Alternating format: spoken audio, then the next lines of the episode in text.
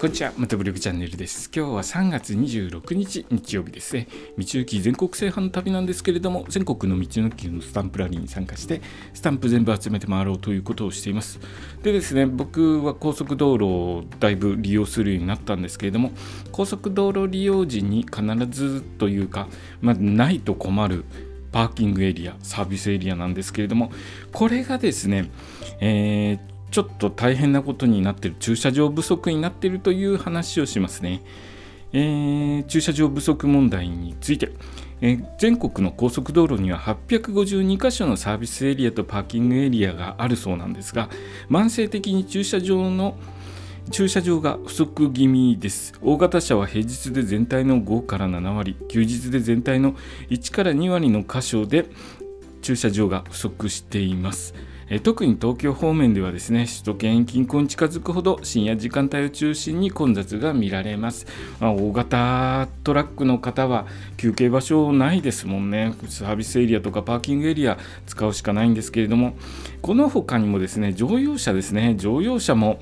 えー、平日休日とも全体の2割の箇所で駐車場が不足しており特定のサービスエリアパーキングエリアで混雑が見られます、まあ、大型のパーキングエリアとかサービスエリアどうしても混んじゃいますよね。僕もバイクでサービスエリアとか立ち寄るとすごく混雑しています、えー、僕はですね平日出かけるように心がけてるんですけれどもサービスエリア今非常に混んでますね。道の駅も非常に混んでるところもあるんですけれどもまあ、駐車場問題なかなか避けて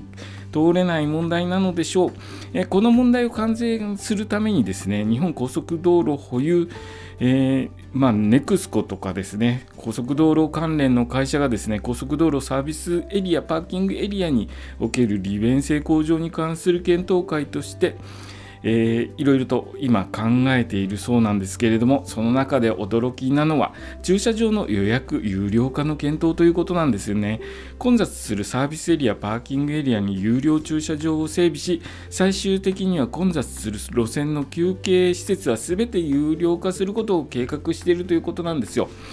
これあの高速道路を利用する方にとっては非常に困りますよね。僕こういう風にはなってほしくないなとは思うんですけれども、まあ、これからですねちょっと駐車場入れなくて困るよということを改善するためにもしかすると有料化という形になってしまうのかもしれないですね。今のところですね原案は混雑高速道路で、えー、ま、混雑するサービスエリアとかですね長距離ドライバーは10時間は無料でえー、一般車ですね。一般車は2時間以上は有料という感じで考えられているそうです、えー、今日の放送はですね高速道路のサービスエリアパーキングエリアの駐車場不足で有料化かという話でした、